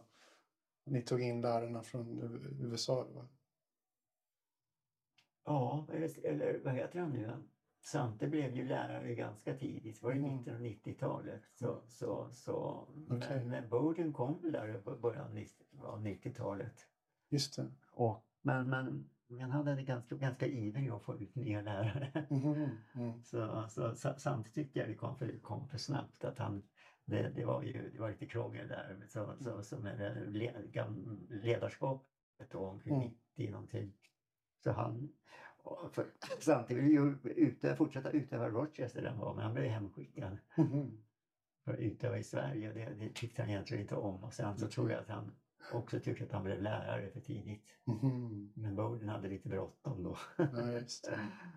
Så, så, så, så blev det. Så, så. Men jag var medlem i sen. Sen hoppade jag av. Sen blev jag, så var jag medlem igen och sen hoppade jag av. Mm. Och sen var jag med då. Och och gick med i en shangrupp som Thomas Holly hade startat i, Mm. i slutet av 90-talet. Mm. Så jag I England då eller? i, i Stockholm, Jaha, det var okej. ovanför, vi hade en lokal ovanför restaurang Gyllene Freden. Just, just innan jag glömmer bort det. Du, du blev aldrig sugen på att söka upp Tony Packer om du ville sitta lite mer... Jag vet inte hur hon sitter men det är väl lite mer formlöst. Jo, ja, om jag mått bättre och haft pe- pengar och sådär. Men jag, jag, jag, min hälsa var väldigt dålig. Jag började ju då um, sanera tänderna från amalgam 93. Mm. För jag, för jag mådde väldigt dåligt och hoppades att jag skulle kunna må bättre på det sättet. Men det var ju tvärtom därför att mina, min lever är så känslig så det, det kom ut gifter då när man sanerar. Så jag, Mm. Så då, då mådde jag väldigt dåligt och blev elallergisk och allting sånt där som man kan bli. I- Immunförsvaret gick ner. Så jag, jag, ja, det var inte en pe- period där jag inte mediter- mediterade alls. Alltså, där jag kom till en period där jag, därför att jag återigen hade sådana här höga tankar om utövningen. Att den, jag kände här, här kämpar jag allting men jag blir inte bättre. Så Mm. jag till med tankar på att slänga lite där altaret genom fönstret. Men då tycker jag, om man kommer dit, då, då, då är man, befinner man sig utövning. Speciellt om man inte slänger ut altaret. Så Efter två år fort, började jag utöva igen. Och det var då, eller Shan-centret. Mm. Och det var precis som var, som, som den, jag tagit någon paus alls. Det var Ja, bara just det. fortsätta, jag hade inget val. Var det lite mer avslappnat i eller? ja, jo. Okej. Men jag trodde inte mina öron när, när, när Thomas Hardy citerade Schengen som sa att, att en, en retreat ska vara som en semester. det, var, ju vad vi hade hört liksom förrän Cechinon frågade Bodin som hade rakat håret och sa varför ser, du- så sträng ut? Samma dag som Cechinon skulle resa sig och sa han I'm going to war. Men det var den attityden, det var, det var alltså ett krig. Ett krig Ja. mot ens ego, mot ens, mot ens upplysta natur. Just det. Och deras arbete som monitorer då, vilket han var, det var att mer eller mindre slå in oss, slå och slå illusionen ur oss. Just det. För jag kommer ihåg att jag läste ju Sens tre pelare och jag fick en sån bild av Sen också. Så mina första år var ju väldigt hårda och jag, när jag tittade tillbaka så var det som att jag gjorde illa mig själv.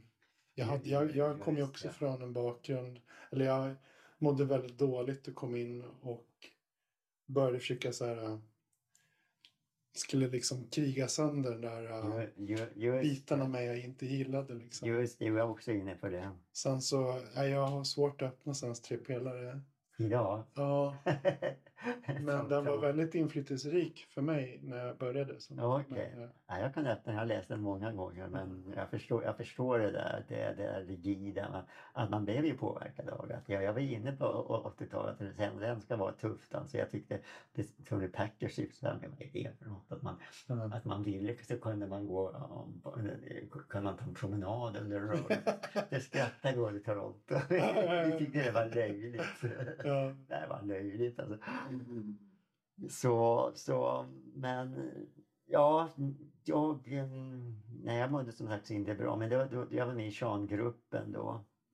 Men hur skiljer det sig? Så här, för vi, vi, vi har ju liksom det här med din um, hälsa som är lite upp och ner. Ja, Och ja. Fortsatte du med koaner? Hjälpte det? Och hur, liksom, jag jobbar ju inte med någon hur, lärare. kunde det, hur hjälpte sen, sen praktiken dig? Liksom, kunde, hjälpte det någonting att utöva det Liksom, fanns det någonting? Ja, den höll mig på banan.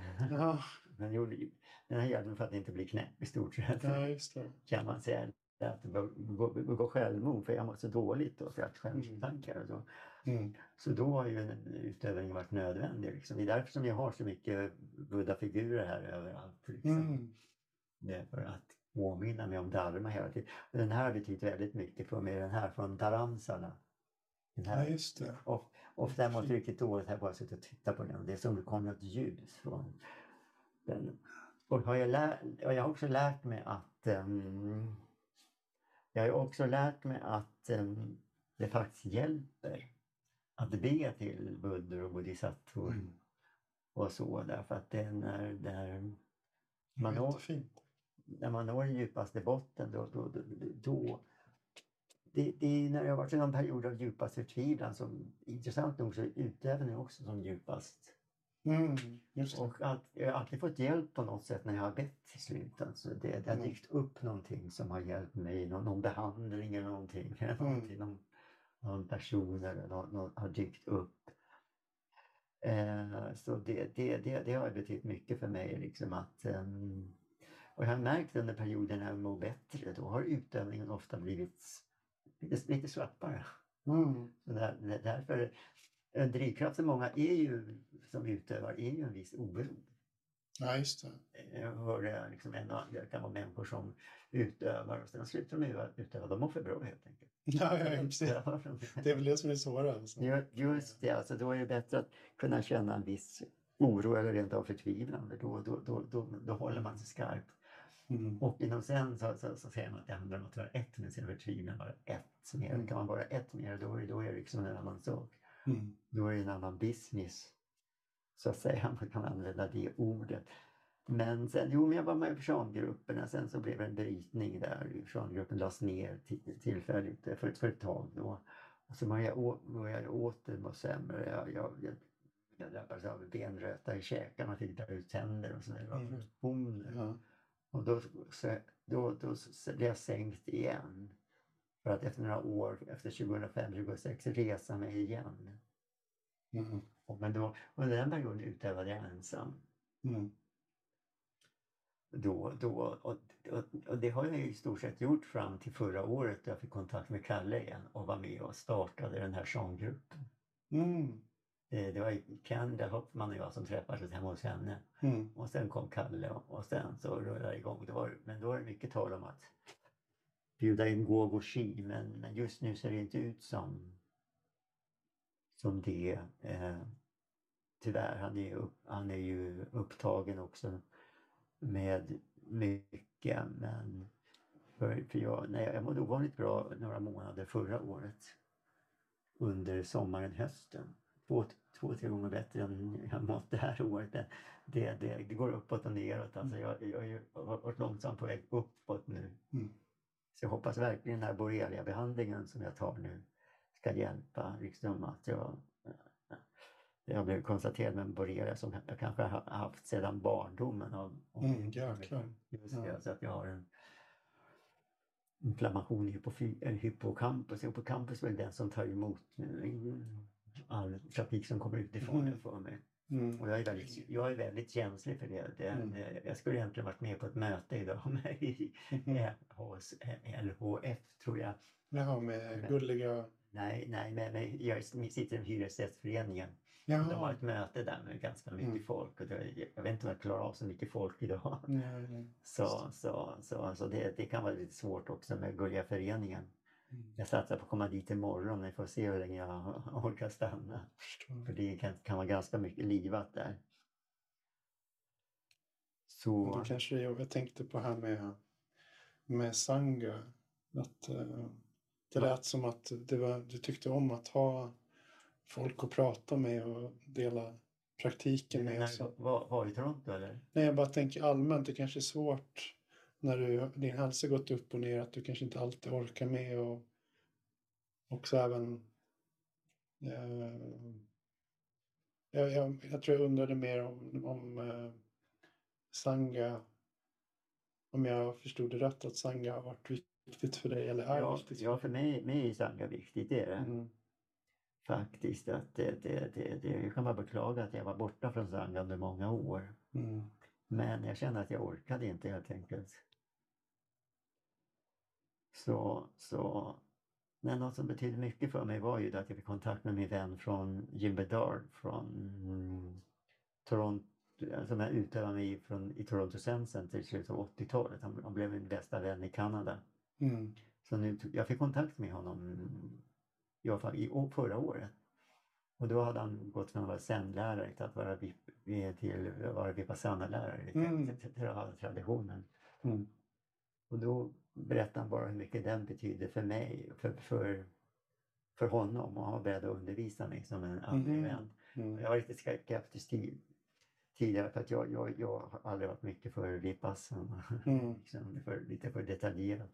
Men så skickade han med en bok då på, via nätet då, som Breathing like a Buddha och då, där förklarar de en utövning där man koncentrerar sig kring sitta, Mm. hjärtat, heart mind, Mm.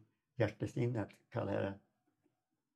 Och det tände mig för jag, jag har ju ut, tidigare bara utövat genom att hara, att Mm. hara, hara. Och så i shan så, så är det bara att koncentrera på hela kroppen. Men här kom, kom alltså hjärt, hela hjärtområdet in. Och jag kände ju det att jag, jag har ju hjärtesorg som har gått med omkring hela livet som jag kanske ärvt av framförallt min mamma. Båda mina föräldrar var ju väldigt traumatiserade. Min mamma upplevde ju krig i Finland när hon var liten. Mm. Hennes sämsta KP bombades hårt av ryssarna. Mm. Så jag tror att det påverkade henne verkligen hennes henne, och min mormor var också med om krig, då inbördeskriget i Finland som var 1918. Hennes man, jag vet inte om han dog då, eller hennes pojkvän och så gifte hon sig en annan man som var med. Det påverkade mig också att min morfar var, han var ju, han var ju kommunist så att säga. Mm. Min, på min faders sida var pingstvänner så jag, jag, Ja. tänkte att jag får, har kanske fått, förhoppningsvis fått det bästa av två världar. Ja, just det, just det. Så, så, så, jo, men det var någonting som påverkade mig, mig också rätt, rätt, rätt tidigt. Min mammas engagemang. Hon röstade alltid på VPK, det, det partiet. Då. Mm. Jag blev under några få år, två, tre år så var jag kommunist Mm. mellan 8, 9, ja, 9 årsåldern till 8, 9 till 12, Mm. 13. Tidigt engagemang där. Just utan riktigt veta vad det var. Va, va, jag, jag, jag, jag trodde bara det var någonting om att det är demokrati och alla skulle vara tillsammans och dela allting. Alla ska vara snälla. Just det, men så, samtidigt så kom ju Solzjenitsyns Gulag-arkipelagen ut då, då början av 70, början av 70-talet. De publicerade bitar i, i, i kvällstidningen jag läste då. Och Mm. då förstod jag ju att Sovjet, den, där, liksom, den, det var liksom inte riktigt Mm. för- jag kände att det var inte min cup, cup of, my cup of tea. Ja, det. Och det här påverkades ju av um, ursprungsbefolkningen som sa det att när man frågade dem att de sa vi står varken till höger eller vänster utan höger och vänster är en del av det västerländska samhället. Mm.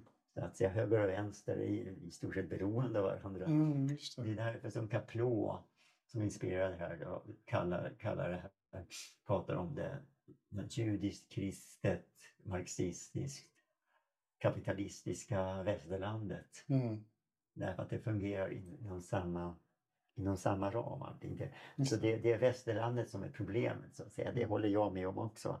Så jag ser mig som politiskt radikal men inte som vänster och det låter ju lite konstigt. Mm, mm. Speciellt som jag nu själv efter många års tvekan blev vänsterpartist för några år sedan. Mm. Men det är därför att jag anser att det, det har gått för långt. Fältet har blivit o- o- mycket åt höger. Det är ju väldigt mycket varje, varje man för sig själv. Så, att säga. Mm, så, att- så, det, så för mig har det varit ett, efter, efter närmare 20 år så, så bestämde jag mig till slut. Det var en kompis som ringde till mig helt, helt bra för ingenstans i Mm. Kanada. Så att det var, sagt för att han stod, nu har jag gått med i Vänsterpartiet, sa han. jag tänkte, ja men då går jag med i också. Mm. Men det också, då, då, jag, har inte, jag har inte ångrat det. Trots att jag tidigare alltid har stått närmare Miljöpartiet. Men jag tycker de började överge de sociala frågorna i slutet av 90-talet. Mm. Så de senaste 20 åren har jag röstat på Vänsterpartiet. Mm. Det är bara för att, om inte annat för att försöka rida emot den här Mm. högerstormen. Att försöka vara med och skapa något vettigt. Mm. Plus att det som är spännande är ju att um, i- här, i brukar träffas här i, i det här området är ju många till exempel muslimer och medlemmar Vänsterpartiet och samtidigt som de är utövande muslimer. Men det finns en, en myt inom, vänster, inom vänstern och, och, och andra människor att är man vänster så är man inte religiös. Vä- vä- Ja, vänster, ja, just religion, Just Speciellt när det. VPK, VPK, man kan ju inte vara Mm. eh, som kommunist eller marxist och vara, Mm. vara religiös. va. Men Mm. en av den, den där personen som satt vid vårt bord förra veckan, Johan heter han, han är kristen, i, i, Mm. i, krist, och är i kristen med, i statskyrkan, och, eller statskyrkan eller med Svenska kyrkan. Mm. Och samtidigt är han i styrelsen i Vänsterpartiet Mm. i, i i södra Järva. Mm. Så det, det, det, det, för mig är det en... Ja, för mig är det ingen skillnad mellan att man kan vara utövande budist och samtidigt eh, vara politi, politiskt radikal. Så det, det, är Mm. ingen, det är absolut ingen motsats. Nej, just. Just. Så, så, jag, så jag tror att det är... Mm. Sante sa ju det, Roshi Sante, att i Asien så är de ju ofta mera, kommer de till Sverige, de är ofta mera konservativa. De skulle gå med i, i Svenska kyrkan till Mm. exempel och liksom det, det kanske rösta, jag vet inte vad borgerligt. Medan svenska, västerländska buddister, svenska buddister är mer upproriska. Ja, det är mer radikala. Vi, vi accepterar det samhället som, det är bara. Sådär. Så det, Mm. det, det är, så jag, jag- det, är ofta det, har man haft en religion, eh, i- uppväxt med en religion så, så Mm. de sitter väl fast i det här gamla att man Mm. inte ska lägga sig i, i det religiösa. Det är mycket, mycket religioner i Mm. Asien är ju mer att man kallar sig buddhism, att man inte Mm. utövar. Det är Mm. en kulturell Just. Just titel som, som, man, som man bär på. Så, så jo men det här engagemanget finns ju i bakgrunden hela tiden så jag försöker ju vara med, med i föreningar. Så jag, just det, jag har varit ordförande i Bibliotekets vänner i Tensta och ehm, sitter i Hyresgästföreningens styrelse. Och, och hade jag varit något bättre skulle jag kanske kunna ägna mig åt, kan tänka mig att vara mm, aktiv i Vänsterpartiet och kanske också Svenska Fred som jag gick med i när det här kriget började i Ukraina. Mm. Och det var också viktigt att, att rida, rida emot den här Folk blir så krigiska när det blir krig. Så. Mm. Alla vill ha fred, när det blir krig tappar folk huvudet. Just det. Så, så mm, det var något mer jag, jag tänkte eh, eh, kring det, men det, det har försvunnit. I varje Mm. fall. Men det, det också mitt engagemang i den här föreningen. Mm. Där, jag vet inte hur mycket nytta vi gör. Jag har inget kontrakt. Jag kan bli utkastad när som helst. Men ändå. man gör ju vad man kan. Så fram. Just, just det, jo, men det handlar om det. Att, eh, jag var ju med på någon sån där Extinction Rebellion demonstration också som vi hade mot den här Norra länken där Mm. förra året. Till exempel. Det, det, men ja, jag önskar bara jag kan orka göra mera. Mm. Och så jag funderar på att bli, när jag är starkare, bli mer engagerad på i sociala i Facebook och eh, Insta. Just För det. jag tycker det mesta som publiceras där, där det är ju det är inte mycket att komma med.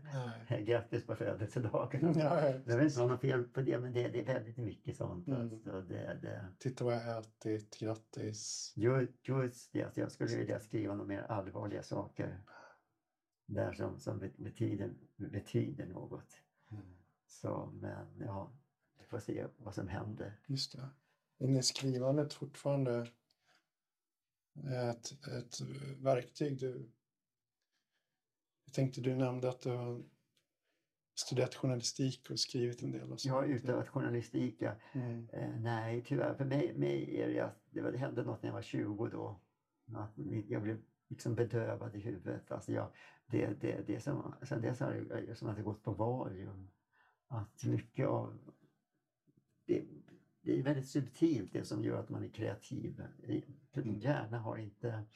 Jag, jag, jag fotograferade under 80-90-talet men, men det, det, nej, jag, jag, har, jag har ingen, ingen inspiration att skriva tyvärr och inte skapa någonting annat heller. Mm.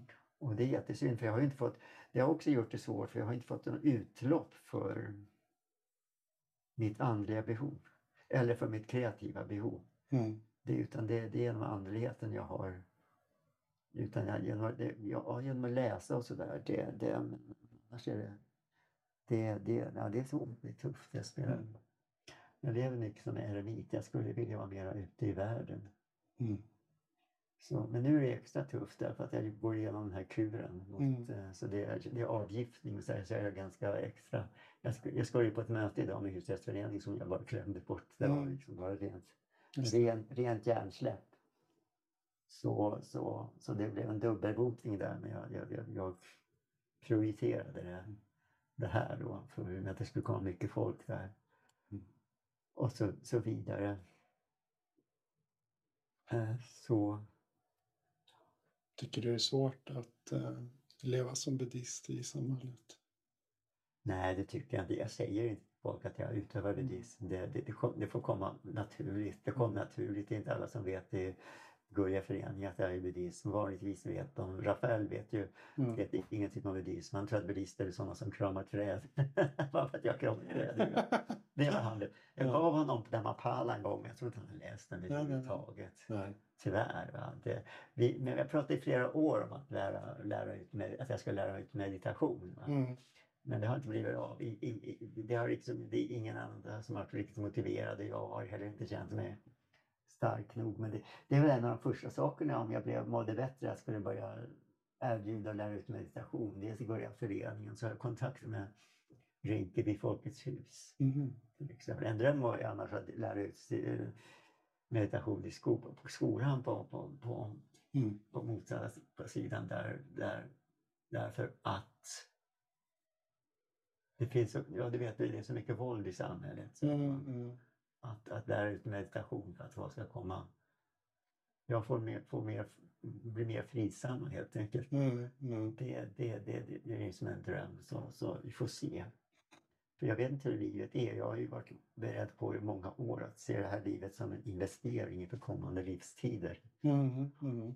Det, det. det, det, för att komma inte igång i det här livet och komma igång med stö, ännu större kraft i nästa. Mm. Så att man, ja, just det, det är en, en investering. Mm. Så, så jag, jag tror att mycket utövning som är magasinerad inom mig som så kan Mm. komma loss om jag bara kommer loss själv. Mm.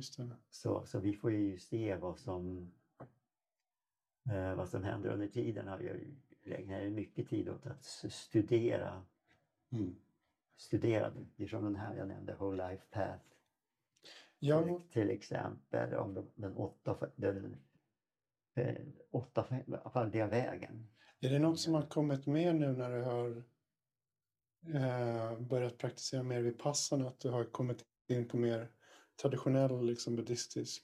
Ja, ja just det. Jag skickade med den där boken om Breathing like a Buddha och då, då rekommenderade Jim Bedard mig då A Whole Life Path. Mm. Som, så, så, ja, jo, jag kom in lite mer på, på Theravada Mm. och ja, var eh, vid passarna Just det. då. Så för mig är den, den, den, åttafaldiga vägen vars lite abstrakt, de här åtta Mm. stegen då. Mm. Men det, det, det känns väldigt bra att få det förklarat för sig lite mer så att man Mm. kan, lite, det, det ger en fördjupning Mm. av, av, av de här åtta sanningarna. Just det. Det kommer jag ihåg när jag började. Då fick jag lära mig att jag inte skulle läsa så mycket, att man skulle sitta mer. Just jo, men Att det var så här att man ska-. Mm, Det ska inte vara så mycket intellekt utan man ska säga embody. Ju- Just På något sätt. vad ligger Sto- Stockholms centrum? Ja men det kanske var det. Jag kommer inte med. Jag kommer inte så att det i många år. Men att det, det fanns ändå så här ett skav för mig att Mm. jag hade läst en del gamla buddhistiska dharmapada och sånt. Men jag kände att det, så här, hur hänger det här ihop med Just, just, Liksom, jag känner inte, det Ja. känns som att det är två olika, väldigt olika ehm, Eh, jag, jag kunde liksom inte koppla ihop hur den sen jag höll på med hängde ihop med saker jag hade läst. I, så, så att jag har själv på senare tid börjat studera mer och hämta mycket näring från eh, och jag kan, vi har lite sådana samtal i, i bland mina vänner så här att, att, eh, att, att ibland så känns men att det kommer bort ibland i, i eh, sen praktiken att vi är en del av en buddhistisk tradition och det blir liksom mycket fokus på sittande kanske. Eh, ju- Just det, jo, jo, det, jag kände också det. Men, men i och för sig både i Rochester och Toronto hade de ett bibliotek så det var inte förbjudet att läsa. Nej, just det. Nej, så just det var, det var, så jag, jag kunde inte låta bli att läsa ändå. Även om det tog mig många år att kunna förstå vad det var jag läste och smälta det. Det är först under de senaste decennierna från 90-talet och så, 00-talet som jag, som jag kan känna att läsandet har blivit som en föda liksom, som Mm. går in i en som man suger upp som en svamp ungefär. Mm, det. Det, det är att man, man kunna reflektera. Det är viktigt att kunna reflektera över det, det man läser. Speciellt ju mer avancerad man är i sin utövning. Ju, ju viktigare är det. det, det det, det, man pratar ju om när blir man ny, hur länge blir man mer, hur länge man nybörjare? Jag undrar man till er det de första fem, tio åren. På sätt och vis är man, är man eller bör vara nybörjare Mm. livet ut så att säga. Så jag kan det. fortfarande känna mig som en nybörjare. Det, det, Mm. det är som att simma i havet. Där är man, ju, ju, ju mer man simmar ju mer finns det kvar. Mm. Så att säga, det, det, det, det är ju det, det är utan tvekan så att man, ju mer man simmar ju mer finns det kvar att utöva. Så, men jag har i perioder då jag mått så dåligt jag har svårt att utöva så men då, då har det något som betyder tu- Turkotondup som har skrivit en bok som heter Healing Power of Mind. Som är lite så här lä- lä- en, en bok som, för, som, som ger tekniker för att eh, utöva under sjukdom. Mm. Och han, skrev, han skrev där, om du inte kan utöva något annat så utöva medkänsla. Det, Mm. det, så ibland har jag bara Mm. på perioder inte mediterat utan försökt utöva medkänsla då. Gjort mätta meditation och så. Mm. Mm. Så en period så, så gjorde jag rent av så här Yodoshin-utövning. Namo, namo Ah, Namo Amida Butsu. Den förkortning Namabu Namabu. Man kan göra långsamt eller snabbt ibland så liksom har mycket tankar i huvudet. Namabu Namabu Namabu Namabu Namabu. Det kunde jag som sömnmedel. Som Ja, just det. kan jag fortfarande göra ibland. Just det. Så där, det är mycket tankar i huvudet och det är också ett problem. Jag känner att det, det är mycket tankar i huvudet. Alltså att det, det är mera ja, kemiskt. Det borde vara hur lugnt som helst men det, Mm. Det, det, det är vissa saker som stör. Jag vet inte om det fortfarande är metall, metaller i huvudet eller om det har att göra med den här då borrelian eller om någonting annat som går. Man vet ju att eh, både hara och hj- hjärnan har varandra med varandra att göra. Mm. Och hjärtat och hjärnan också. Mm. Stora nervcenter. Just det, så, så, men, men nu så, så jobbar jag mycket kring hjärtat. Så, att koncentrera mig på hjärtat att, att, att jobba med att em, skapa glädje. Det var därför som jag började jobba med, för att jag, det är så mycket sorg kring hjärtat. Och, Mm. så att det, så jag jobbar på en utövning som ska, ska skapa, Mm. som när jag jobbar på Pikiosuka, det är alltså Mm. glädje och djup tillfredsställelse.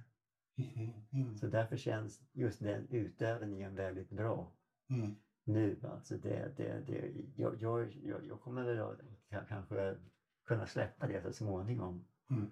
För Vipassana, Vipassana handlar inte bara om det men för mig känns, känns det som så viktigt att jobba med hjärtat. Jag känner fortfarande hjärtlig sorg. Jag känner att jag har det nu Mm. Till exempel. Så, så, så nu som jag skrev till dig så, så befinner jag mig nu emellan Vipassana och Shanosen. Mm. Den skrev ju då samadhi som samadhi. Jag menar, det är ingen skillnad mellan vipassana samadhi eller zen samadhi eller shan samadhi Mm. eller vajrayana samadhi. Det, är- det, det är liksom det utanverket som är olika. Just det. Så, men jag gillar det zens enkelhet. Mm. Inom vipassana theravada då blir det alltid lite analytiskt och det, jag tycker det var skönt ett tag nu. Men samtidigt känner jag liksom att jag, jag, jag dras åt eh, Sean Sens enkelhet, just sitting, bara sitta. Mm. Det är liksom inget krångel. Nej, just det. Jag, är- jag är intellektuell så det räcker ändå. Jag, jag är hyperintellektuell liksom för, Mm. för mycket uppe i skallen. Alltså det, det, det. Annars rätt också. Tu- tu- Men skrivet och, och all, all the human problems of, of hu- humans is, the, is pin, pinning down I think, pin down on um, being attached to self. Mm. Mm. Att vårt lidande kommer egentligen från eh, att vi binder oss vid vet jag. Och tyvärr så har jag varit suttit, suttit in i en sån spinn. Mm. Det, det, det, det, det, det, jag har haft mycket svårt att ta mig ur det här jag, jag, jag. Att, det, att jag är mycket ori- problemorienterad Mm. har jag varit. Så jag har till och med gått igenom program jag, jag, jag har här för att um, om, vad heter det nu? Omskola din hjärna. Jaha, är det från sjukvården? Eller? Nej, de, de, de, de, de, de gör inte sådana här utan det är ett program. Det, det handlar om hur man också hamnar i en loop, alltså i en cirkel eller en vad, vad, vad, mönster av kan hamna, att, att bara det kan skapa Mm. sjukdom, att man hamnar i ett mönster av negativt tänkande. Ja, just det. Så att man, glaset alltid är mer halvtomt än, än, än halvfullt. Mm. Och det, det, det- jag har märkt på det, det att så fort jag vaknade på morgonen kunde jag tänka på Jag har fortfarande det att jag märker att saker blir, blir lätt problem. Mm. Mm. Min mamma oroar sig alltid för någonting. Hade hon inget att oroa sig för så oroar hon sig för det ungefär. Mm. Och det, det har väl jag påverkats av att det, det, det är först på senare år jag har börjat se igenom det. För det, det, är inte lätt att vara medveten om det. Mm. Så, så, så, så det, och då hjälper det ju att- det här med att jobba med på piti och suka i Mm. hjärtat, att, att skapa glädje Mm. i hjärtat. Att hjärtat, hjärtat, det är egentligen hjärtat och eh, sinnet är ju ett Mm. inom buddhismen. Mm. Heart, mind. Ehm, så det, det, ja. Att, men för mig har det varit my- mycket gått från, från att jobba i här, från här upp till hjärtat. Det, det har betytt mycket faktiskt. Mm. Och att um, jobba med kroppslighet. Så det här har gjort, gjort, en del ja, alternativa saker som network care. Gick jag ju, det, det var väldigt bra för att få mig att slappna av på djupet. Just det, var det den här uh, Erhard Seminars? Nej, det, det, började redan 82, 83. Alltså, Så gick intensivt under två, tre år ja. bara. Det här är, bygger på en, um, ki- kiropraktik. Men, men här jobbar man att man bara trycker på, på skär gateways. Det är väl akupunkturpunkter och andra punkter som, som kan få en att förvånansvärt slappna av och få andningen att fungera. Mm. Efter, den, efter första gången så kände jag då, har det hänt något så när, jag- när jag fick sätta den upp och då sa jag, jag känner av ryggraden. Jag hade varit medveten om ryggraden på samma sätt och det fick Mm. man kunde, efter bara några minuter känner man andningen börjar släppa och det, det fick mig att, och, um, jag gick den i två år men det fick mig att bli mera mycket mer avspänd i mitt, mitt förhållande, för jag har alltid varit spänd i förhållande till människor. Så.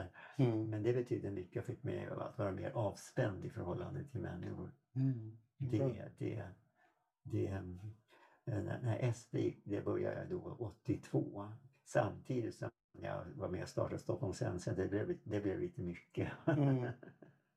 För jag var med också, jag gjorde kurserna med som en trainee, var med och anordnade kurserna och liksom Mm. byggde upp. Så hade jag ett, det handlade om att värva. Det är därför de inte syns så mycket på nätet, den här Earl Seminar Training. Så då, därför att de, det går ut på att värva folk och jag ledde ett värvningsteam. Okej. Man ringde folk och liksom att få folk. Ja. Samtidigt som jag liksom engagerade och liksom var med i retriter. Mm. Och du kan tänka jag var på en endagsretreat så då, då när man gjorde och så, så kom man till kväll på kvällen till ett värv, värv, ett, ska leda ett möte över värvning och ska man vara uppvärmad. För det var som att bromsa och sen gasa, det var, det var inte så lätt alltså. Det lät ju väldigt intensivt. Ja, så jag var, jag var med då, då i, det, i två år, gjorde en sista kurs, Forum, som var en, en upphoppad version av en EST-träningen 1985. Mm. Sen, sen kände jag att det fick räcka, dels för att det kostar i skjortan. Mm. Vill inte, vill inte tänka på vad de, de kurserna kostar idag. Mm. Så, så, men det handlar ju också om transformation. Ehm, att eh, det, var, det var faktiskt någonting som hände de där, där, där, de där träningarna. Att eh, öppna upp mera, mera plats, att säga, inte hänga upp sig på vardagens detaljer utan Mm. ha en större ram, se helheten. Mm. Så det kunde vara till exempel på engelska, där folk som kunde komma fram med politiska åsikter. Ja. Och allting och tränaren lyssnade och sa okej, okay, thank you for sharing. Så, så att man, man kommenterar ingenting i situationen i Israel och Palestina eller vad som helst. Thank you for sharing. Ja, just det. Och det, det, det, är ganska, det har lärt mig att ibland inte ge mig in i diskussioner. Liksom. Mm. Det, det, det, det, är inte nödvändigt att, att inte fastna i detaljer. Det är oerhört lätt att göra. Mm. Att ta absolut ansvar. Det fanns inga, inga ursäkter. Man kom en kvart för sent trots att det var stopp i tunnelbanan. Mm. Utan det var, fick man genomgå en process där liksom förstå, jag kommer inte ihåg vad det gick ut på, men det gick ut på att um, det är mitt ansvar det som händer. Man kan, det, man kan inte skylla ifrån sig, vi, vi har ansvar för vårt liv så att säga, annars riskerar vi att göra oss till offer för omständigheterna. Det var inte mm. jag, det, det var tåget. ja, just just det. Just det. Ibland är det tåget, men okej, okay, då får man inte ansvar för det. Ja, just det, just det. Så det, det var, var det här också. Liksom. Det fanns en communication workshop där man kunde sitta mot, mot varandra och säga jag, jag skapar dig. Ja, det är så att jag skapar dig. Jag skapar dig. det var att titta varandra i ögonen. Ja, det, det, det, jo, men det, det betyder mycket också, just det här att vara med om att ordna kurser och det, det lärde mig att, att kunna ta utmaningar, att inte ge upp inför detaljer. För det är lätt att liksom, nu ska vi ordna och starta en förening någonting. Men nu, nu är det vi har inte pengar, vi har inte att bortse från det att, för, för då kan man ju skapa en grund för det. Mm. För det var som när mån, han, Kennedy sa 60, 60 någonting att eh, innan, innan 60-talets slut ska vi starta, eller vi har en man på månen. Mm. Och vetenskapsmännen hade ju inte en aning om hur man gör. Men då började de undersöka om vi gör så och så och så och så. Mm. Och så byggde man långsamt upp. 1969 hade man en man på månen. Ja, så, så även om någonting framstår som omöjligt nu så kan man ju skapa en grund mm. för att man ska lyckas. Det kan man ju, det kan man göra i sitt eget liv. Att, att, mm. att, mm. Att det, kan vara ett sätt att anta en utmaning. Mm. Inte backa ur utan bara se det större monstret. Liksom det, Mm. Att vi ska ha hit en Samgårdsky till exempel. Hur gör vi då? då? Det, det, mm. vi har inte pengar, bla bla. Men, men, men vi, vi, vi har vi tillgång till en lokal då, som Kendall Hoffman, amerikan, har lyckats mycket på tillgång till gratis. Mm. Just det. Alltså hon kan verkligen snacka in sig på grejer. Mm, mm. Och det där, men det är också något man kan vinna på sen-träning, att man lär sig mm. det större mönstret och inte fastna i vardagens petitesser så att säga. Ja, just det. Så då, då, då har man ju användning om man liksom har passerat en annan kvarn och haft en annan mm. glimt så att säga som man kan jobba vidare på för då får man mer av det där mönstret. Mm. Mm. Och, och, och, och, så, det, det, det finns ju mycket att komma in, in på. Och man kan prata mer om att utöva under sjukdom och så. Ja, exakt. sådana såna saker. Och det, det, det, För det, är ju, det är jätteintressant. Jag har ju själv liksom en liknande historia att jag har dragits med trötthet hela livet och mm. liksom haft mycket problem med min kropp. Eh, liksom, och som hindrar mig från att eh, kunna jobba ordentligt och ja, hindrar mig mycket i mitt liv. Och jag har som slängt mig, alltså gått all in i min sandpraktik och sen samtidigt har jag utforskat så här, sätt att försöka hjälpa mig själv liksom Mm. förbi de här hälsoproblemen. Ja, Allt ifrån vanlig liksom, sjukvård eller modern sjukvård till homeopati, till akupunktur, till allt möjligt. Jag har försökt Okej. otroligt mycket. Så, du har också varit inne i det där ja, i, i det där. Vad, var- vad jag tänkte, jo jag har själv gått i 10-15 år i terapi till exempel. Ja, just det jag inte nämnt heller. Det började när jag var 17 år redan. ah, wow, okej. Så, så, men jag är ganska terapimätt. Mm. För jag har också prövat KBT och EMDR, så här Ja, ögonrörelsebehandlingar. just det, och- just det, just det. Men jag, jag känner att det, jag, känner att jag kommer inte någon längre utan nu, nu är det, nej jag tycker utövningen flyter alltså i, idag. Alltså jag, jag har haft Mm. perioder jag kände att det liksom inte hänt något men, Mm. men det är jag väldigt glad för att eh, Mm. inte minst med den här vipassarna. Mm. Och jag, jag mediterar inte mer än fe, en timme varannan dag nu för jag, jag mår inte bra av att meditera för mycket. Det Mm. sätter igång för mycket. Just Det är mycket mörker som kommer upp så jag önskar att jag kan meditera mer. Men jag gör kajakria en halvtimme om dagen. Det finns mycket meditation i den och sen 50 minuter varannan dag så sitter jag med, med gruppen, då, Sean-gruppen. Mm. Ja, två gånger en halvtimme plus en sju, åtta minuters tidning.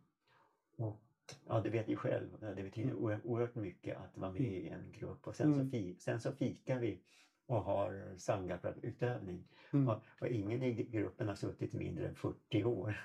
Så, Wow. vi, så vi fungerar ju som varandras lärare. Ja, just det. Så vi är två kvinnor och tre män och det är kanske ett par till som kan komma och dyka upp. Mm. Mm. Ja, så alla kan ju ge sitt Mm. till, till starten så att säga. Det, det, man vet aldrig när man själv undervisar någon. Mm. Men, men, men, men, men om man inte alltid är medveten om när man blir undervisad. Mm. undervisar varandra. Men inte, inte för inte så Filip Kaplå sa att um, Sangan är den största läraren. För Mm. det fungerar som bollplank och det var ju det jag saknade i början av min utövning. Mm. Och då, då får man lätt sådana tankar jag kunde få. Liksom en sån här, vad heter det nu, en tanke att jag var jag, kunde, jag, kunde, jag var lite grandios. Jag trodde att jag var, hade kommit längre än många andra. Rent andligt var, var det kanske så, men rent praktiskt var jag en, var jag en katastrof. Mm. Jag var med i den första styrelsen egentligen 82. Mm. Men Oshika Plus sparkade ut mig ur den. Ja, skrev- Han skrev sina- För han, han, han träffade mig, han såg ju, han kunde snabbt se vad jag var för. Jag var inte mogen, jag hade Nej, inte sett det. hela perioden. Just det, just det. Och så var han inte så snäll mot mig, liksom han såg mig komma och sätta näsan i vädret. För han kände att jag var lite mallig. Ja, ja, ja, han, ville, han ville platta till mig, du vet, Roshis Kapleau sa också att en zenmästare undervisar alltid sina elever. Just Ja, det. det gjorde han verkligen. Han var väldigt drastisk. På många sätt. Det, det, det, så, ja. Ja, det skulle man också kunna utforska i något avsnitt. Ja, ja, det är definitivt också att Roshi Kaploy var, var judisk börd och Mm. själv var med om, om, om rättegångarna, Nürnbergrättegångarna, Ja. rättegångsjournalist. Okej, ja. Så en sak som hände där var ju på det första föredraget att någon frågade, vi pratade om karma, Mm. Eh, att, att judarna utsattes för Holocaust, var det också, berodde det på deras karma? Och Rosh Kaplow svarade ja. Mm. Ja, sa han. Och ingen sa någonting. Och så var det en av de nya medlemmarna i vår grupp som gick omkring med tårar i ögonen och grät. Han kunde inte förstå hur Roshi kunde säga så. Mm. Utan han försvann ju för, han kom tillbaka efter en ett par år. Men, Mm. men då måste man ju komma ihåg att han själv var jude och var, alldeles stel av chock när han läste om, när han det var med. Han satt ju i varje rättegång i stort sett Mm. och hörde när, hur, de, de, hur de då på dagarna experimenterade med att göra lampskärmar av judarnas hud. Mm. Samtidigt som på kvällen hade en string quartet som spelade stycken av Beethoven och Mozart. Mm. Ja. Så, så, så han, Man visste vad de gjorde. Ju, ju, just det, men just att han kunde säga det ja. Mm. Och sen så blev han flyttad till Japan, Mm. till rättegångarna där som började. Mm. Och det var där han kom i kontakt med Zen första Ja, gången. det. och började utöva 51 då. Utan det, det, det var det som, det var så det gick till. Just det. Jag har någon minne av att jag hörde Sant, Sante Sensei sa någonting, eller han kanske kallas för uh, Sante Roche nu. Jag, var Ja. länge sedan jag hade kontakt med Eller Roshi Sante, ofta brukar man sätta, sätta det framför. Ja, just det, Roche Sante. Han sa ju något sånt, kommer jag ihåg. Men jag tyckte att det var, det, det, det sense. Han, det var någon som, eller han pratade om uh, den här tsunamin i Thailand. Just, just det. Och då kommer jag ihåg att eh, han sa någonting, så ja, det var deras karma. Deras karma placerade dem där, på den platsen i den, eh, under den tiden. Så att det finns liksom ingen värdering i gott eller ont, men deras karma förde dem till Thailand den dagen det hände. Så, eh, Ja, accepterar man inte karma då, då gör man sig, riskerar man göra sig själv till ett offer för omständigheten. Det handlar om ansvar. Sen sa ju Yasutania Roshi i, i och för sig att om man är med i ett flygplan i en, en flygkrasch så är, är man säger till, till hälften av ens karma i varje fall. Man, man kan inte rå för att planet kraschar men man, man har ändå valt att sätta sig på planet. Mm, mm. Så att säga. Och sen tror jag att, eh, att eh, Buddha själv gjorde det här mer så att man som seriöst utövande buddhism så, buddhist så pratar man aldrig om andras karma. Man Ja, tänker, jobbar med sitt eget karma. Mm. Så, så det, det är det, det som är meningen. Mm. Egentligen så kan man ju säga att det beror på judarnas karma, det som har hänt och sådär. Men, men det, det är ingenting som man gör en stor sak av. För det, det, det, det, det, för det, det, det, det, det, är judar, det är judarnas karma. Mm.